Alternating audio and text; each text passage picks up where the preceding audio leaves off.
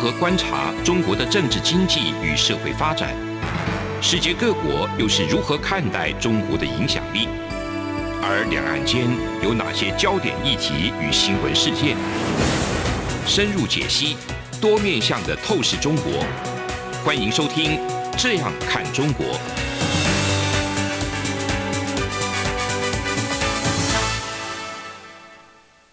各位听众您好，我是主持人蔡明芳。您现在收听的是中央广播电台《这样看中国》节目，蔡明芳时间。我们今天节目要谈的主题呢，是有关于这个中国第十九届五中全会开完会以后所定调这个“十四五”规划，全名是中共中央关于制定国民经济与社会发展哈的第十四个五年规划，那以及二零三五年的这个愿景，我想。中国呢，在最近这一两年，也就是美国川普总统上台以来呢，在整个经济的环境上面，面临非常大的一个压迫。那另外一个，中国对于其他邻近的国家或周遭的国家，其实呃也相处的并不是像过去那么融洽。譬如说，在最近跟印度的一个冲突，以及肺炎疫情以来，跟这个澳洲的一个冲突呢，其实都没有间断过哈。那更何况加上这个中国跟越南在南海上的一个竞争的关系，都使得中国在对外上面呢，其实都也面临到了极大的这个挑战。那在对内的话，其实最重要当然就是还是回到经济的问题哈。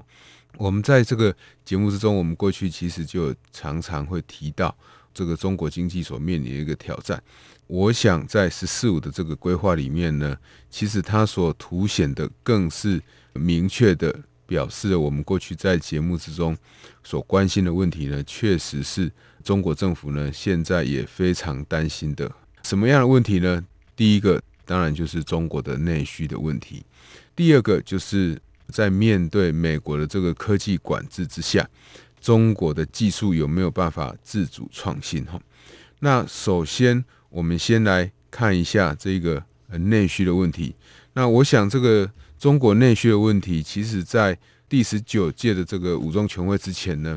其实习近平就已经有对于中国未来经济的发展已经有一个定调。什么样的定调呢？就是中国未来将致力于发展所谓的内需，那透过内循环以及外循环呢，双循环的一个效果，来带动中国的一个经济成长。所以在这一次的这个。“十四五”的规划里面，它其实就特别提到要加速去建构哈，以国内大循环为主体的一个国内跟国际的双循环的一个经济发展格局。所以，国内要大循环的话，当然就是国内的经济要好。我想，我们可以先从国内的大循环这个角度来谈起。那我想大家都知道，我们各位听众朋友都了解，就是说，过去中国之所以崛起，其实最主要的还是依赖这个外需哈。那在过去这个金砖四国里面，包含巴西、俄罗斯、还有中国以及印度这些国家呢，目前看起来也就只有中国发展的不错。那其中的原因我们也有提过，主要还是因为中国跟台湾非常的近，中国跟台湾的语言也相通，所以我们很多这个台湾的厂商过去为了低廉的这一个土地。以及丰沛的这个劳动力，大家都纷纷的移往中国去设厂生产。那当然，中国当地的这个生产者，他们就可以透过能源摆渡引的效果呢，那慢慢的也培养出一定的人力资本。所以，中国在整个经济的发展过程里面，其实他们的人力资源是不断累积的。那在过去以这个出口为主的这样一个经济体下面呢，当然中国。过去这个以世界工厂的角色，他不太需要去担心说到底自己的内需消费可不可以起来，因为只要你的出口畅旺，那你的厂商投资就会不断的增加。当厂商投资不断的增加，不管是既有的厂商还是新进的厂商，他们对于劳动的雇佣需求都会不断的提高。所以在这样的情况之下，劳工的所得。当然也就不可能会有降低，劳工的可支配所得呢也会逐渐的提高，所以这个东西就变成支撑中国自己本身经济一个非常重要的一个力量。哦，消费消费受到哪一个部门的支持呢？受到这个出口部门的支持。所以，透过这样由出口带动内需的方式呢，使得中国的经济呢可以持续不断的成长。可是很可惜的是，到了美国总统川普上台以后呢，那他就特别指出了中国在世界贸易上面可能利用了这一些不公平竞争的一个手段，使得他的中国的厂商呢变得比较强。换句话说，就是什么叫厂商变得比较强？就是中国所生产出来的产品。它的价格是相对其他国家来的具有非常高的这个竞争力的，间接的使得其他国家商品卖不出去，或者正是其他国家中国产品的进口国呢，他们就没有办法再继续生产，所以他们的失业呢，当地的生产类似产品的这一些厂商就会关闭，然后失业就会越来越多。基于这样的一个理由呢，所以这个美国总统川普呢，他就。要对中国采行这个高关税的一个管制，所以我们在节目之中不断的提到，就是说美中的贸易冲突，再加上后面引发的这个武汉肺炎的疫情，使得这些厂商都慢慢的在移出中国哈。那其实在这里有两件事情必须要注意的，第一个是你在中国的生产的产品，你要卖出去的门槛变高了。什么叫卖出去的门槛变高呢？因为有很多的中国生产的产品，你卖到美国去，你必须要被课比较高的关税。那意思就是，当这一些关税一旦被苛征的时候，消费者的购买意愿当然就会降低。其实，在许多美国的这个主流报纸里面，也很多人会提到，就是说，美国总统川普克了这个高关税以后，其实关税都是会伤害到消费者。但是，其实这样的说法并不完全正确哦。不完全正确的原因，是因为就如同我们过去在节目之中有提过的，课了税以后，这些税会不会完全转嫁到消费者身上？那就要看这一些被课税的商品，它的可替代品到底多不多。意思是说，如果从中国生产出来的，比如说衣服，如果这个衣服我不见得一定要买中国生产的，我也可以去买孟加拉生产的，我可以去买越南生产的衣服。那只有中国来的产品被课税的时候，那消费者自然就会转去买其他国家所生产的衣服。所以在这样的情况之下，中国的成衣的制造业者或中国的出口商还敢继续对美国的这个消费者提高价格吗？那当然不敢。换句话说，这样的高关税就会变成可能由中国的出口厂商来吸收。所以这样的结果，并非像过去很多人在讲说。课了税以后，都完全由消费者负担。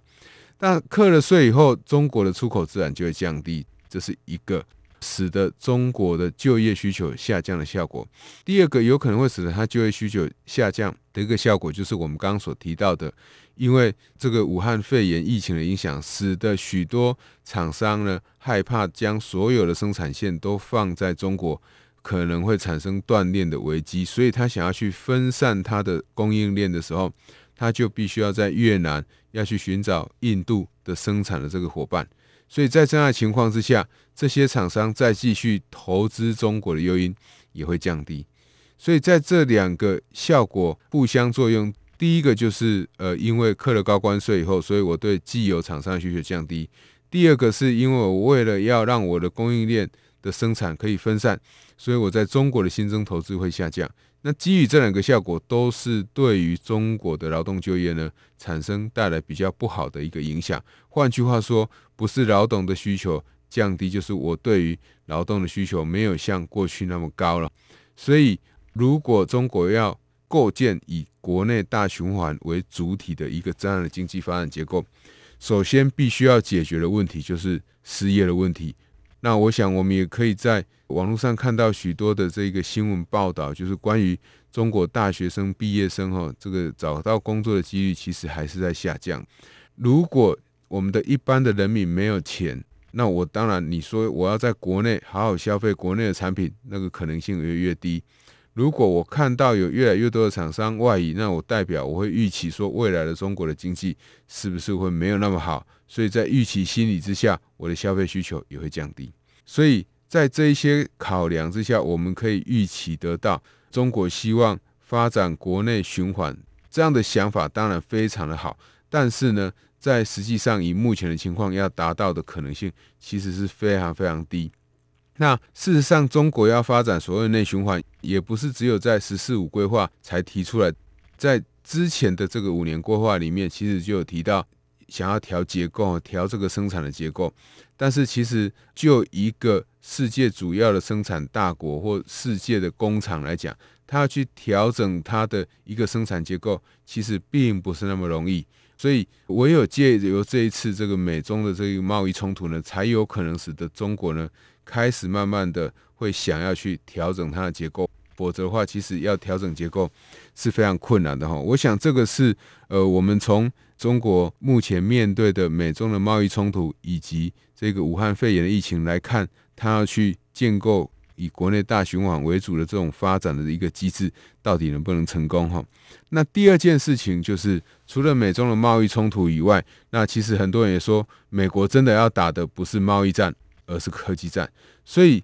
当美国对于中国的厂商采行严格的科技管制，也就是所谓的禁止这个外国的厂商将产品销售给像华为这一些厂商的时候呢，这种禁售令其实是大大的打击了中国目前正在发展的这一个重要的一个科技哈。所以在这样的情况之下，中国要如何继续维持它的创新能量？我想是我们必须要持续注意的。那自主创新其实也是在这一次的这个“十四五”规划里面，中共把它放在重点的一个未来要发展的一个项目哈。那到底它未来的发展会不会受到什么样的挑战？我想这个是我们必须要持续关心的。那我们节目进行到这边，先休息一下。这里是中央广播电台的《这样看中国》节目，节目稍后回来。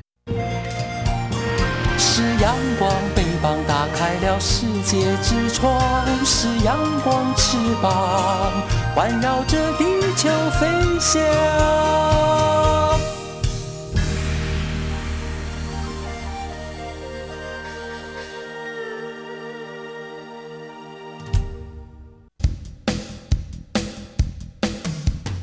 岁末年终。央广每周一到周五晚间九点半到十点播出的《这样看中国》节目，为了感谢听友网友的收听与支持，举办听节目抽好康《这样看中国》岁末送好礼活动。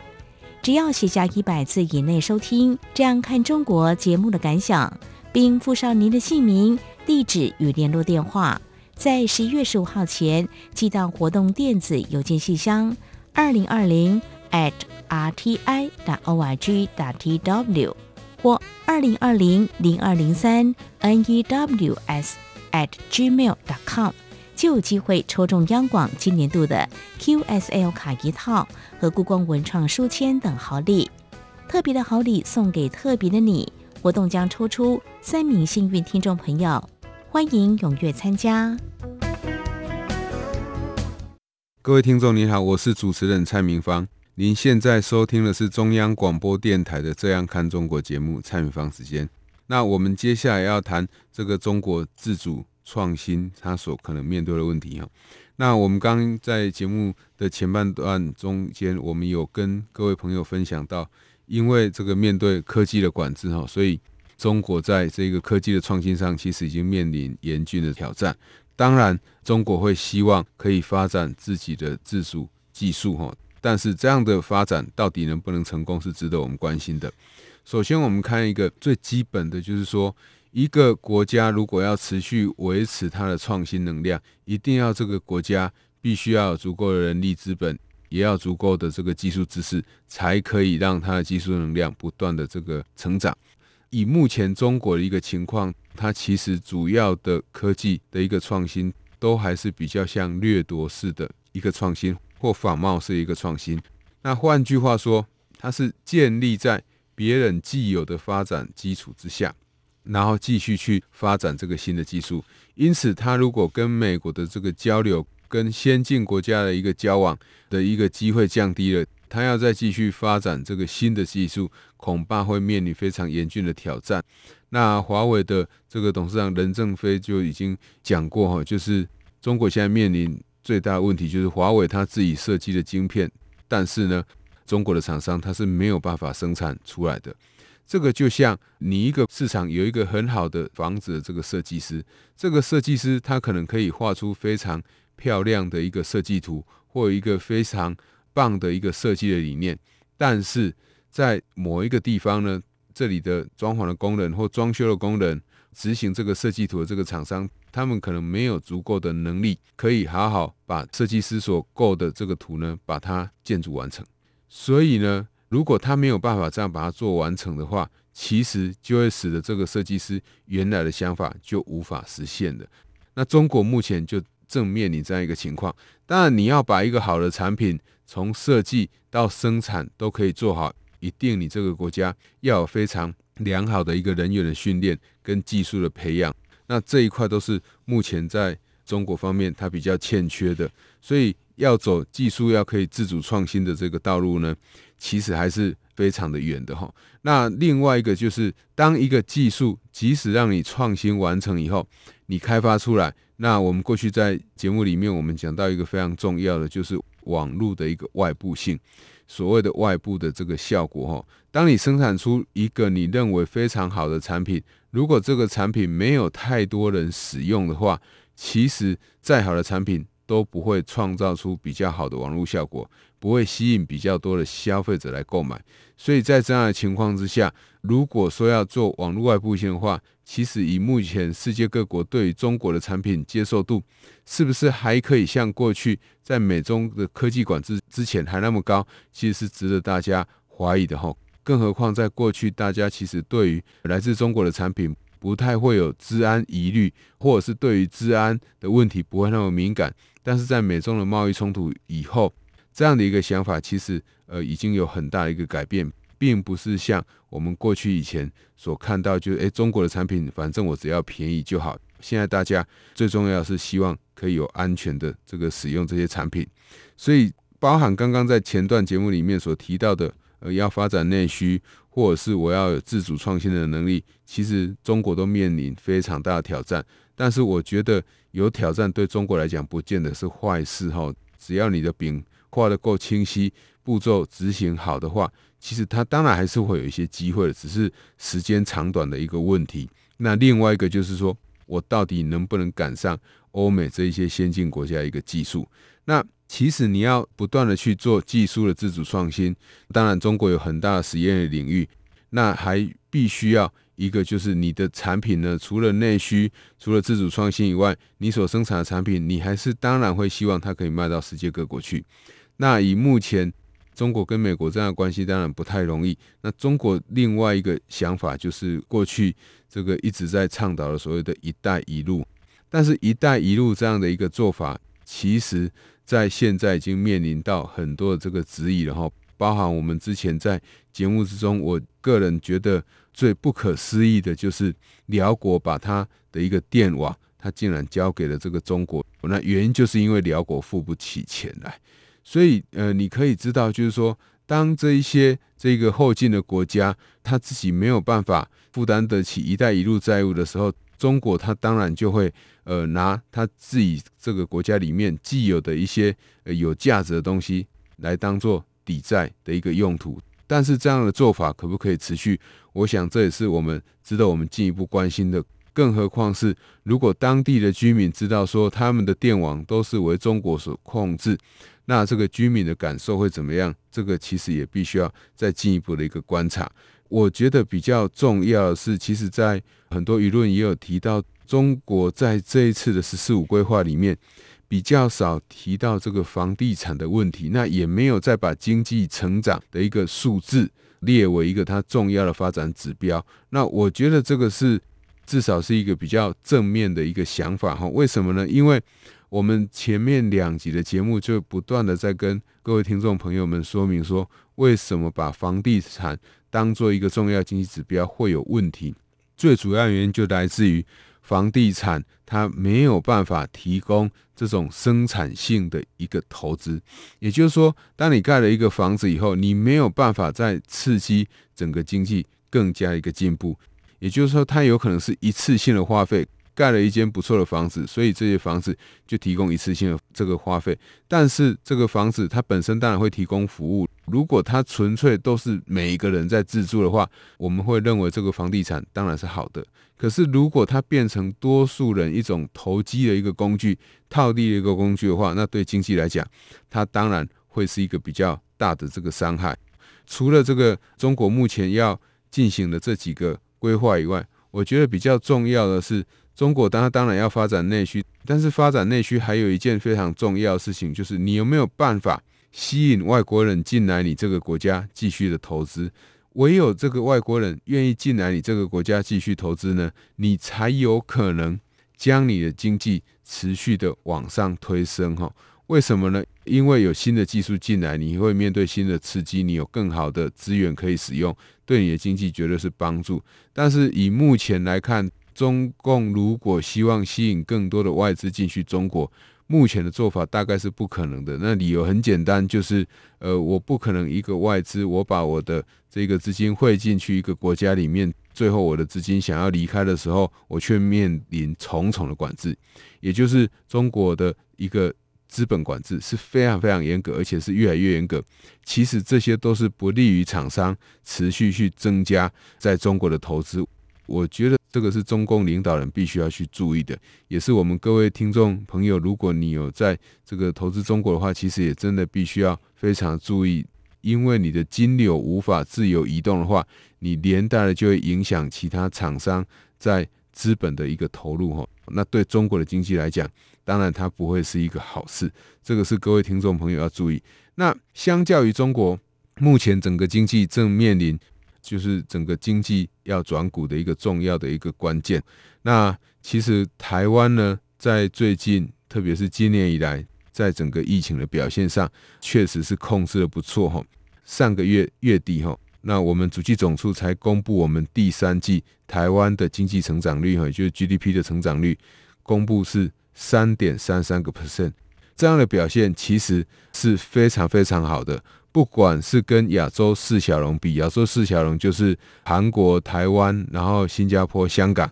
那我们不止没有衰退，我们还是正的，而且还是正到三点三三。较我们八月份的时候，其实较八月份预测呢，增加了一点三二个百分点，其实是我们目前这个九个季度以来是表现最好的。呃，我们在这个经济成长表现上，其实哈不可否认，最重要还是来自于出口的大幅的增加哈。那我们过去在节目之中也有不断的跟各位听众朋友们说明说，为什么我们的出口会增加？那主要还是来自于半导体跟我们许多远距的一个教学、远距的开会这一些商机呢，不管是伺服器的需求，还是这个远距的一个笔电的需求，都使得台湾的出口不断的增加。那再加上大家可以看到，未来这个微软在台湾要投资的金额越来越大，也就是上个礼拜所宣布的哈，所要创造的这个就业人数也非常非常多，这个都是未来台湾经济成长会继续在增加的一个机会。呃，我们在这一次的出口成长方面，坦白讲，就是来台湾的观光客减少了，或几乎归零了，所以他们在台湾的消费其实是减少。那我们消费可以稍微微幅的。可能有一些增加，主要还是来自于国内的旅游的增加。但是这个国内旅游增加，我们还是要很小心，因为很多的这个国内旅游增加都是把钱花到饭店业者手上。其实对于多数的这个民宿业者，多数的这个业者来讲，他们可能不见得会有那么深的感受。这也就是我们常常在讲的，为什么经济的成长让一般的民众感受不到。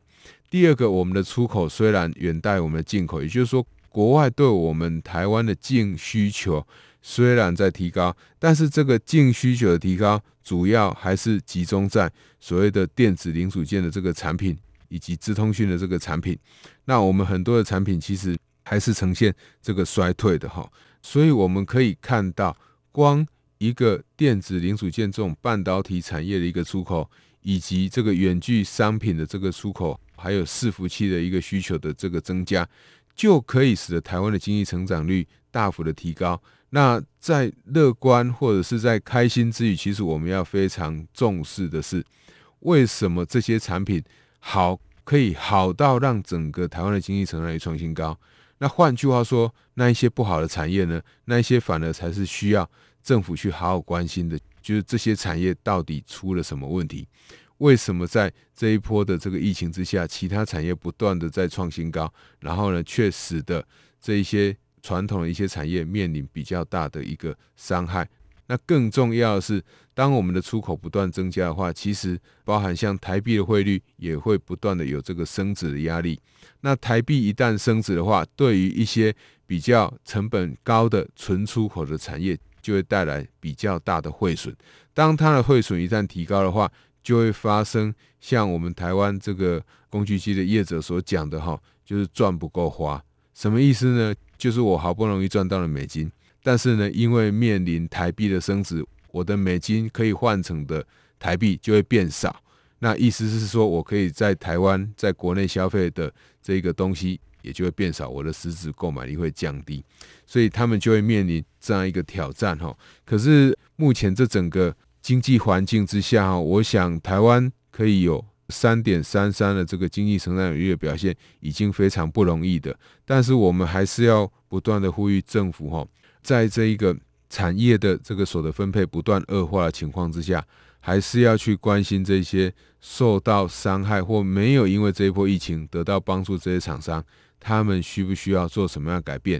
那另外一个就是，呃，我觉得我们也必须要看到这个中国共产党他们现在在新的“十四五”规划里面，其实他们没有再把金融市场或者是再把房地产的这个市场呢，把它放在重要的经济规划里面，那这也凸显，就是说房地产它确实不是像我们国内有很多人在讲的，它是经济成长的火车头。要是火车头的话，只要可以带动经济的成长，它都是经济成长火车头。那我们不会特别听到台积电的创办人张忠谋先生特别出来讲，这个台积电它是带动经济成长火车头，因为我们知道整个。半导体的供应链在台湾已经相对完整，所以台积电好，就会使得半导体的相关供应链都会表现不错。但是我们并没有看到这一些负责人呢，这一些董事长因此而这个站出来沾沾自喜，反而这个很多人都会常常去讲房地产业是重要火车头，但是房地产业它真的带动了多少的产业？其实在这个主计总处里面的统计资料都可以看得出来，它或许可以带动经济的成长。但是它绝对不是排在台湾产业的前三名，这个是我们政府也可以去参考，不要把房地产的一个角色过度的一个放大。好，以上就是今天中央广播电台《这样看中国》。今天节目探讨的这个主要内容是中国“十四五”规划它的可行性，以及台湾的经济成长率。哈，在第三季又继续在创新高。哈。跟各位听众朋友分享，以上就是我们今天节目内容。我是主持人蔡明芳，谢谢您的收听。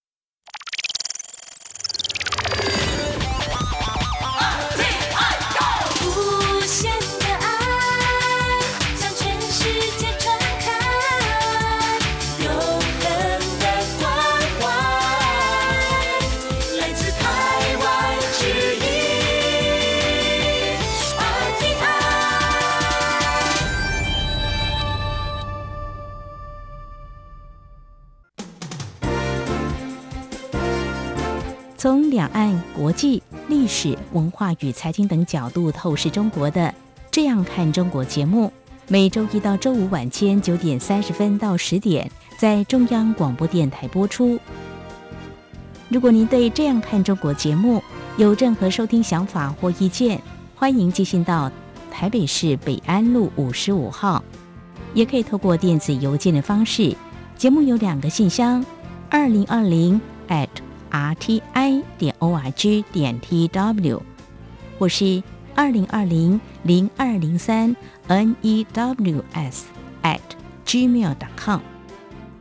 再次谢谢听众朋友们的收听与支持，请持续锁定每周一到周五晚间九点三十分到十点播出的《这样看中国》节目。